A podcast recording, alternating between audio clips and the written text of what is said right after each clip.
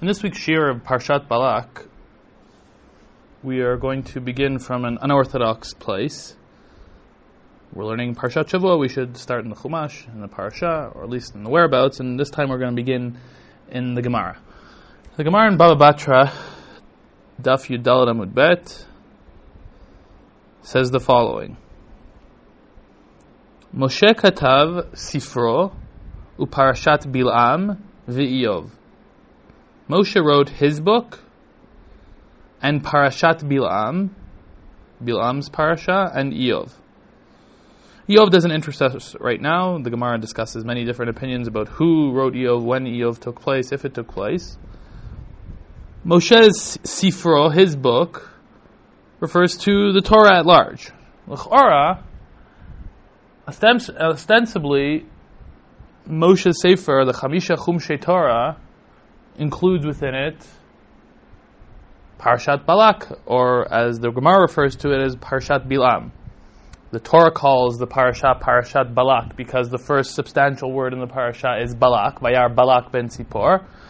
The Gemara calls it Parashat Bilam because indeed the main character of the parasha is not Balak, but rather Bilam.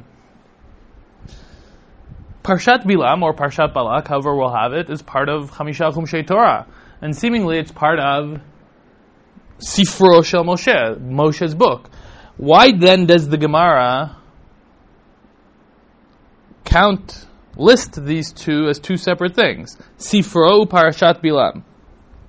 Rashi on the Gemara there says Parashat Bilam Nivuoto Umishalav Afal pi she'enan tzorchei Moshe v'torato v'seder ma'asav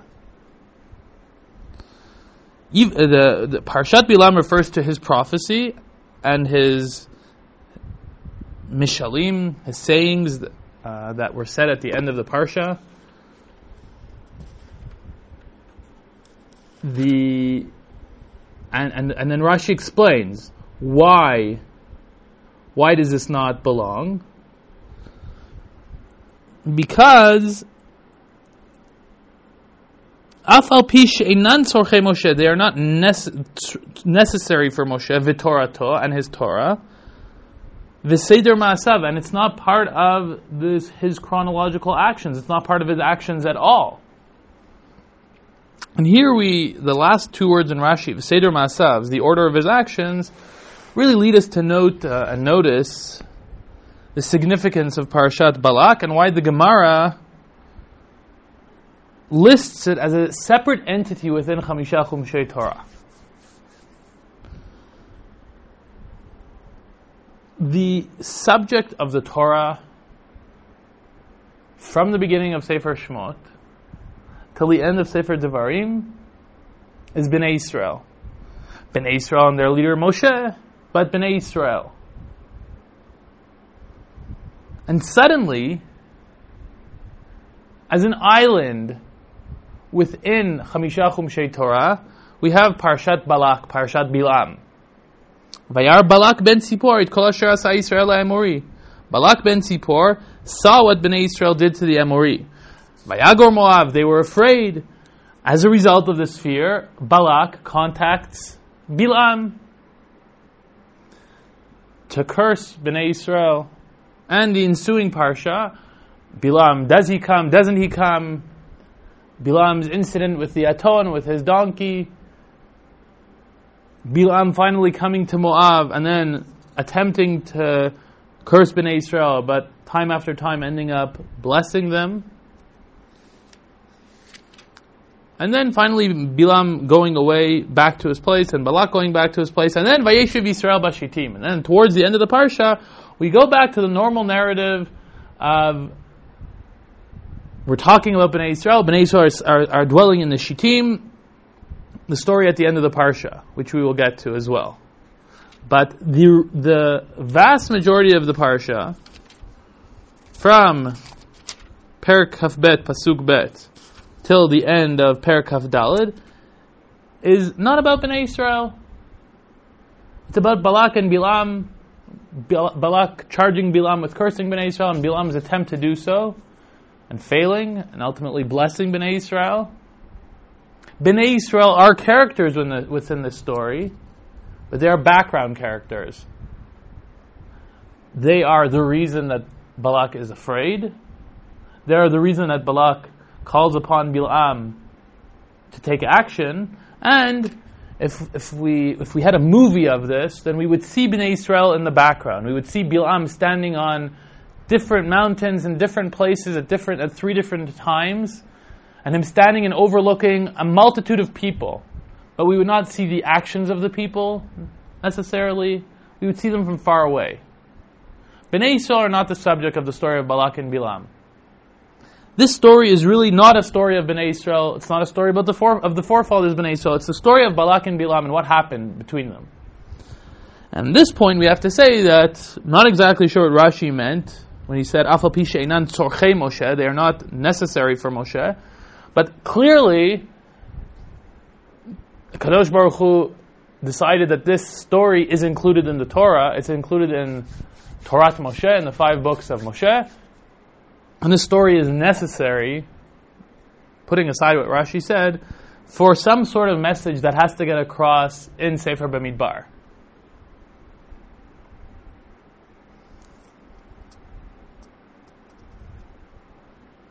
From here, we'll go into the story a little bit and we'll try at the end to come back to this question or this issue that we've raised about this unique story, this divided story, this separate story that is sitting here in the middle of Sefer Bamidbar, which is sitting in the middle of the Chumash, which is different than the rest of the Chumash. As we said, the story is familiar to all of us. Balak, the king of Moab, is afraid of Bnei Israel's presence near his border, though we can point out that Bnei Israel are prohibited from attacking Moab, as they are pro- prohibited from attacking Edom and Ammon. And not, nonetheless, whether he knew this, this prohibition or not, Moab is threatened by this nation that has just conquered two great kings, the Emori, Sichon Melech HaEmori and Og Melech HaBashan, which was described at the end of last week's Parsha, Parashat Chukat.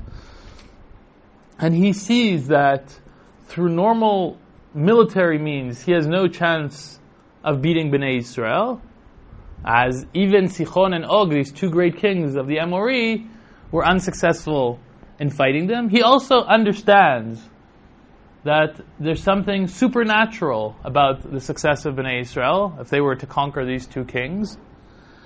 And therefore, he understands that he must call in on supernatural forces to bring victory to his side. In this, in this, to this end, he calls on Bilam. Now, within, the, within what we're told in the Torah itself, um, it's unclear exactly what the background of Bilam. Rashi tries to develop a, a story that Bilam had already had successes in the past. In fact, he had successes um, regarding Balak. That um, Balak was told by Bilam that he would be the king of Moab. And in addition, uh, Bilam was used to help Sichon defeat Moab at a different time.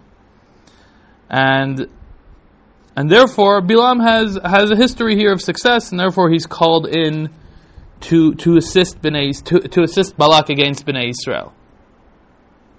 In other places in the in the Tanakh, Bilam is referred to as a kosem. Somehow Bilam has some sort of power, and we also see, of course, within the parsha that uh, Bilam is someone who has some sort of connection to God and can talk to God. Bilam is called upon by Balak, and Bilam is interested in taking upon this charge. But Bilam somehow understands that he is not permitted to make this decision on his own. Bilam's relationship with God is as such that he understands whatever power he has, his power is from God, and therefore he must communicate with God in order to find out if he can do this. And God's answer is very clear to Bilam. Lo telechi mahem, bet bet, lo ki You should not go with them, and you should not curse this nation because it's blessed. And Bilam gives over this impression that he's not permitted to go. Nonetheless, Balak sends more impressive sarim, more impressive princes to come and convince Bilam to come along. And he says, okay, I'll ask uh, God again. And once again, he communicates with God, but this time God's answer is different. In Perak, in Pasuk Kaf, it says, "Im likrolecha ba'u kum ve'achet hadavar If they've come to call you, go with them. But whatever I tell you to say, you'll do. God's opinion has suddenly changed. For initially, he told Bilam very clearly not to go, and now he's telling him he can go with the condition that whatever God tells him to do, he will do. This is already confusing. Why is God changing his mind? But the changing of the mind doesn't end here. Vayakom Bilam baboker atono sarei Moav. Vayicharaf Elohim ki holechu. So Bilam, after being told by God that he could go, gets up in the morning, prepares his donkey, and he goes with the princes of Moab. And God's reaction is, Vayicharaf Elohim ki olechu. God is angry that he is going. What, what's going on here? Why is God upset at Bilam for going? And then we have this whole story with the Aton. Now, the story of the Aton, we're all familiar with, we'll highlight some of the major points. The Aton is going with Bilam, and a Malach Hashem appears before the Aton, which is causing the Aton to, whether, whether he sees him or he senses him or something, is causing the Aton to go off course. Initially, the Aton sees the Malach, and instead of going on the path, he goes away from the path into the field. And Bilam hits his, his Aton. The second time, the, the Malach is standing in a more narrow place where there's a fence on either side, and therefore, this time for the donkey to get past the malach, he has to squish Bilam's leg up against the wall. And again, Bilam hits his donkey. Finally, the malach stands in a place where there is no passage on either side of the malach, and therefore the aton just falls down at the place. He doesn't go any further, and finally Bilam hits him a third time at that point, God reveals, or the Malach reveals himself to, to, to Bilam, and, this, they have this whole conversation. And once again, and, and Bilam understands that something is wrong, and he says, and if it's, it's not good, for, if, if it's bad for you that I'm going, I'll go back. And the Malach says, no, lechim ha'anashim, ve'efes et ha'davar asher adaber elecha otot Go with the people, however, whatever I tell you to do, you will say. Whatever I tell you to say, you will say. We have this very confusing uh, conversation here. God says no. God says yes, but. Again, God says seemingly no. He gets angry at Bilam for going. And then once again, at the end of this whole confusing, interesting, miraculous event with the donkey, once again he says what he had said previously go, but you have to listen to what I say. How do we understand all of this? I think uh, once again Rashi here uh, is, is, tapped into uh, the essence of the conversation, and I think we'll take a, uh, an example from everyday life in order to understand this. We have a child who asks to go, teenage child who wants to go to some sort of event that we're not really happy with them going to. So the first time they ask, we say, don't go. I don't want you to go there. I think it's a bad thing for you to do. And the child keeps on coming back and saying, No, no, I want to go, I want to go. Finally, we see that maybe it's better to work with our child and come towards them a little bit, and we understand that there's a, there's a limit to how much we can control what our child will do. So therefore, we say, okay, you can go, but under these and these conditions. You have to be back by 11 o'clock. You have to come back with public transportation. You can't get in the car with your friends. But are we giving them our permission with a whole heart? Are we happy with the fact that they're going now that we've given them permission and we've changed our mind? No.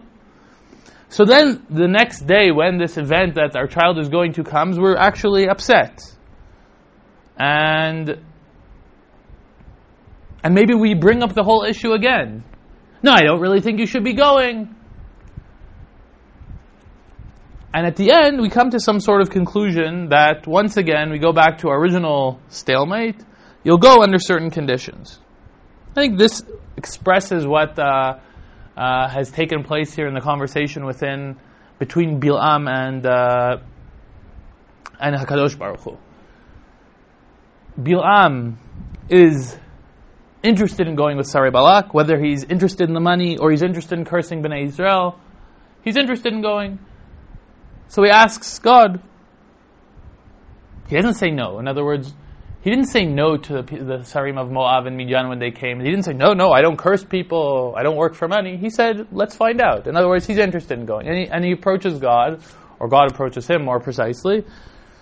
He waits God, for God to, to discuss the matter with him. And God says, no, you shouldn't go.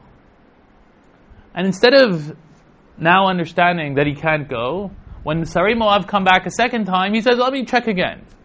Let me ask again. Again, the child asking again, even though the father or the parent, the, the mother gave a very clear answer, the child is going back to the parent. Bilam is asking again. He's eager to go. So he asks again. And this time, Kadosh Baruch Hu says, this mission is not a good mission, but if you're so eager to go, you'll go under certain conditions. And then really, but really, this is not this is not good that he's going. It's not good that it's in Bilam's heart to go with these people, to do the mission that these people want. And after God clearly made his his his, his opinion on the matter very clear. So therefore, this whole issue with the the the, the chamor, which we'll get back to shortly, and and then once again after this whole give and take with the malach, he says, You're going, but you're going under my conditions. In other words, this whole back and forth with the donkey and this whole miraculous event is, is in order to make to Bilam clear that it's not that I've given you permission. I've given you permission under certain conditions. When a child hears from the parent who at the end acquiesces and lets them go, but under certain conditions, the, the child can hear one of two things. The child can hear, you have permission, or he can hear you have permission under certain conditions. And this, this distinction is crucial. Because if the child wants to go so badly, and the father finally lets them go, they're liable to not hear the conditions. They're so excited that the father has given them permission. Oh, thank you so much. And they've forgotten that the father said under certain conditions. And apparently, this is what Bilam heard. Bilam was eager to go, and now he's got permission. And it's true that God gave him permission under certain conditions, but apparently Bilam only heard you have permission to go. And therefore, it was necessary for this whole exchange with the Aton to come and enforce. No, I did not give you permission to go. I gave you permission under certain conditions. And that second conversation now drives home the point that it's not that I gave you permission, it's that I gave you permission under certain conditions. Once the permission that was given was again under question, and suddenly Bilam is suggesting that he, maybe he won't go at all. Now, once the permission was placed in jeopardy, now when God stresses again, the condition, now Bilam will understand that it's permission with a condition. That the condition here is crucial. Within the parasha of the Aton, I want to point out one particular nuance here. There's a, a, million questions and a million issues here, but I want to point out one issue and show how it foreshadows the, the, the continuation of the parasha. There's, there's a stress here in the parasha on three. And the whole, the Aton seeing the, the Malach happens three times and Bilam hits his donkey three times. But if we notice, as we pointed out already, it's not three identical times, it's three different times and there is a there is a movement here. The first time Bilam is just taken off the path by his donkey. He's continuing to move in the right direction, but not on the, in the, on the path he exactly wants to go. He hasn't necessarily gone against, gone away from his path. He's not on the path. He might still be heading north, but he's heading north through the field in an inconvenient way and not going straight on the path. The second time already, he's continuing to move, but it's already negative. He's getting hurt. The donkey is forcing uh, his leg up against the wall. He's, he's forced Bilam's leg up against the wall. Things are going already negatively. And finally, the third time, the donkey sits in place and he doesn't move.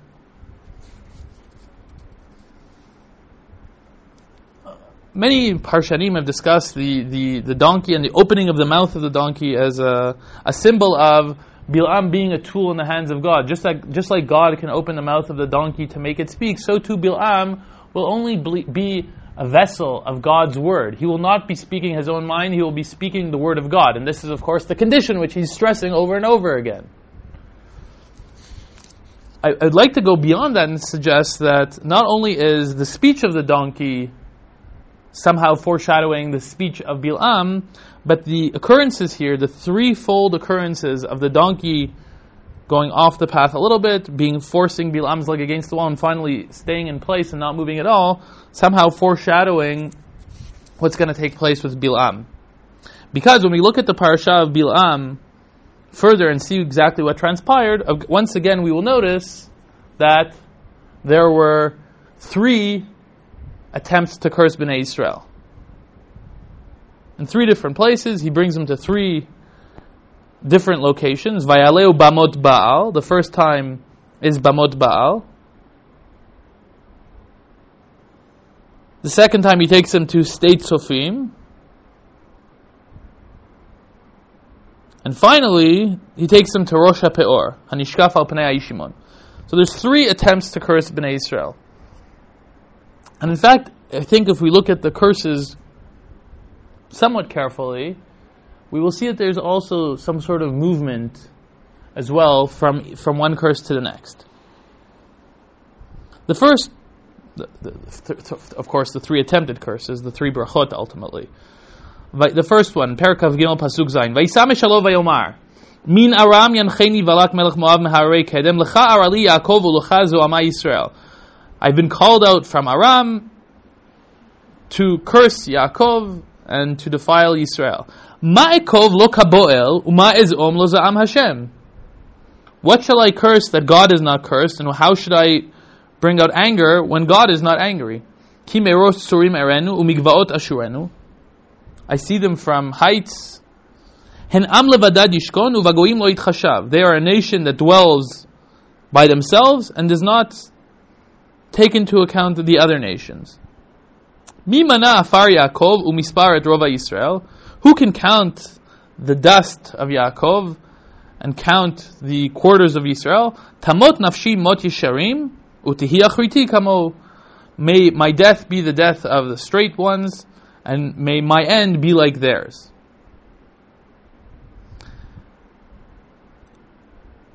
I would say in the first bracha that there is negating of the idea of cursing. That's the stress. It's more descriptive of the present situation. I cannot curse them if God's not cursing them. They are a nation that dwells amongst themselves. Is that a bracha? Is that a, or is that a description of the reality? Mi Yisrael. Who can count them? There are many. There's multitudes of them. May my end be like their end. Already here there's a hint to something that's good about their end. I don't think there's anything active in the bracha that Bilam has su- suggested here. So in that sense, it's true that Bilam hasn't cursed Bnei Israel here, but he might not have done any damage yet to the mission. Maybe he'll still yet be able to, to curse Bnei Israel. And here we move into the, to the next stage the second bracha. Vayisa meshalo vayamar pasuk yudchet kum balak ushma hazina adai benot tzipor lo ish el v'yichazev ben adam v'yitnecham hahu amar v'lo yaseh v'diber v'lo yikimena. God is not someone who can who can lie and change his mind. Ironic, based on what we read at the beginning of the parsha. Of course, we've explained that God is not exactly changing his mind. Hine varech lakachti uverech v'lo ashivena. Lo hibit aven be'Yaakov v'lo ara amal b'Yisrael. Adonai lo havi mo turat melech bo.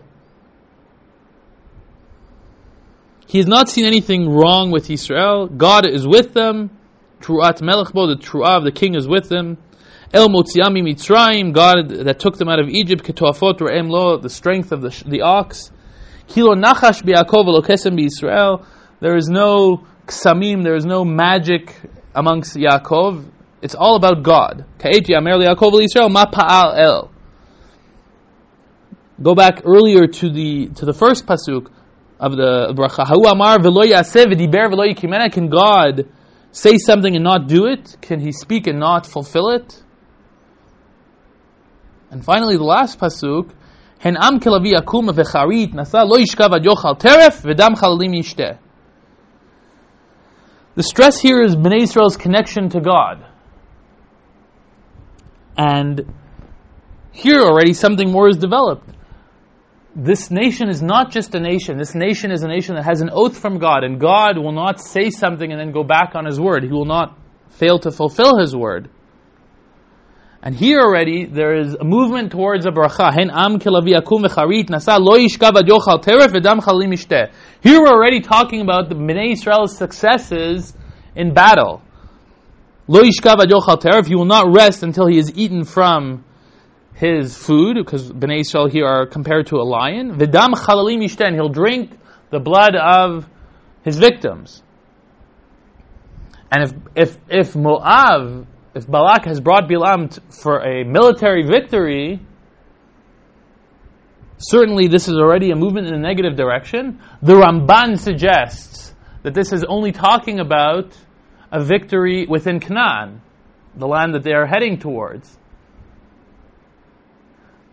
And therefore, there's still an opening. Again, so here we have the second place is not just, is, is already a bracha. There's a movement in a negative direction as far as the mission was concerned. Because if he's supposed to curse Bnei Israel, he's not only, he's not only not cursing them, but he's t- foretelling their victory in battle. And finally, the third one. נאום בלעם בנו ואור, נאום הגבר שתום העין, נאום שומר ימראל אשר מחזה שדי יחזה נופל וגלוי עיניים. Matovu olecha Yaakov mishkenotecha Yisrael. Ki mechalim nitayu ki ganot alei nahar, ki nata Adonai, arazim alei maim. Maim vezaro b'maim rabim, v'yarom me'agag malko, malchuto. His king will be, will go on top of Agag. He will defeat Agag. V'tinasem malchuto. We're already seeing Bnei Israel not only defeating the lands of Canaan, but Agag as well. El motziyomi mitzrayim ketofot re'em lo, yochal goyim tzarav, ועצמותיהם יגרם וחיציו ימחץ. Here already clear victory on an international level. Bnei Israel are going to defeat other nations. Kara shachav kari uchlavi kimenu. Nevarachecha baruch v'arecha arur. Here already Balak understands that Bilam has completely blessed Bnei Israel in success beyond uh, beyond beyond the borders of Canaan, some sort of dynasty, some sort of empire. And therefore, at this point, he understands that he's lost.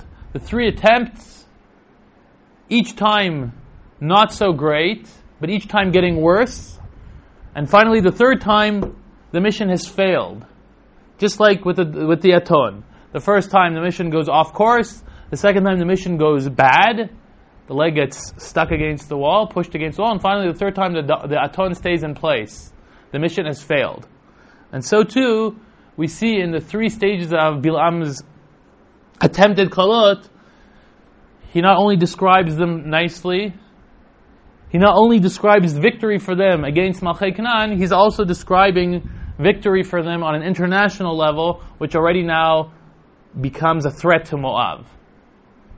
And at that point, Balak understands. Vayicharaf Balak el Bilam vayspok et kapav.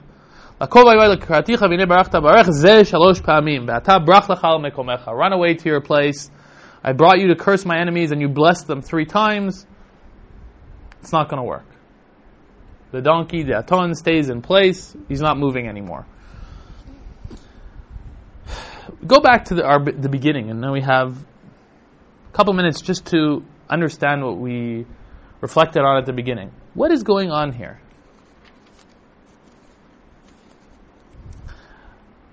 Bilam is describing Bnei Israel in the highest terms. Matovo Olecha Yaakov, and, Rashi explains that it's talking about the tzniut of Bnei Israel, that the, the, the entrances to their tents don't face each other so they can't see into each other's tents.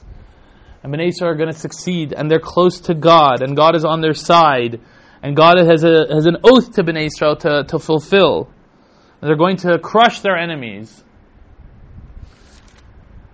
And we see this, we look at the Parshiot about before and after, ever more so after. In last week's Parsha, Bnei Israel had two complaints. And in the, in the second complaint, God was sending Nechashim to them. And at the end of the Parsha, Bnei Israel are, are, are coming in contact sexually with Benot Moab and they're, and they're sacrificing to their gods. And we're talking about 24,000 people being killed. And and in the middle of this, we have Parshat Bilam telling us how Bnei Israel are so good and so wonderful and so tzanua. And then right after that, we have Baal Peor, the adultery and the Avodah Zarah. 24,000 people were killed. The message, I believe, of this parasha, this island in the middle of Sefer Bemidbar, Bemidbar being the, the Sefer which describes Bnei Israel's failings time and time again, is telling us that there is Bnei Israel's relationship to God, and within Bnei Israel's relationship to God, Bnei Israel fail and they pay for their failings. But within the perspective, the bigger picture of looking at Bnei Israel through the eyes of the Umot HaOlam and how God is describing Bnei Israel to the Umot HaOlam, to the non-Jews, Bnei Israel are all good. Israel, afal pisha chata Yisraelhu. Bnei Israel, even though they sin, they are Bnei Israel. And this is an important message within Sefer Bemidbar. Bnei Israel fail. They fail a lot. But they're able to maintain their relationship with Hakadosh Baruch Hu. They are Am Skula. They are the nation that maintains the relationship, and even when they fail, they continue with that relationship. When a child fails, they maintain the relationship with their parents, even when they do terrible things.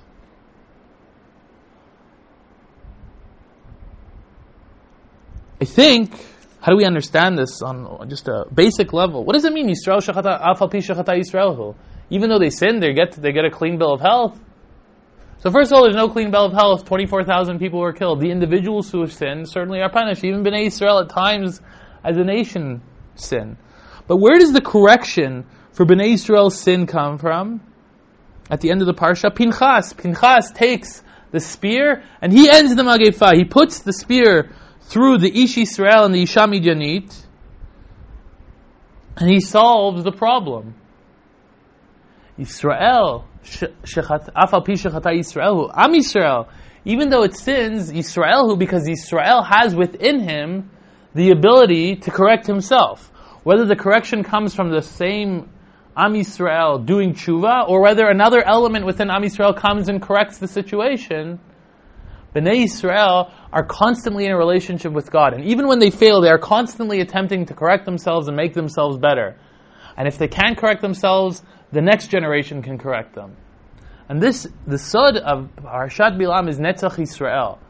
That in the core of Knesset Yisrael, it's Yisrael afal pisha chata Yisraelhu.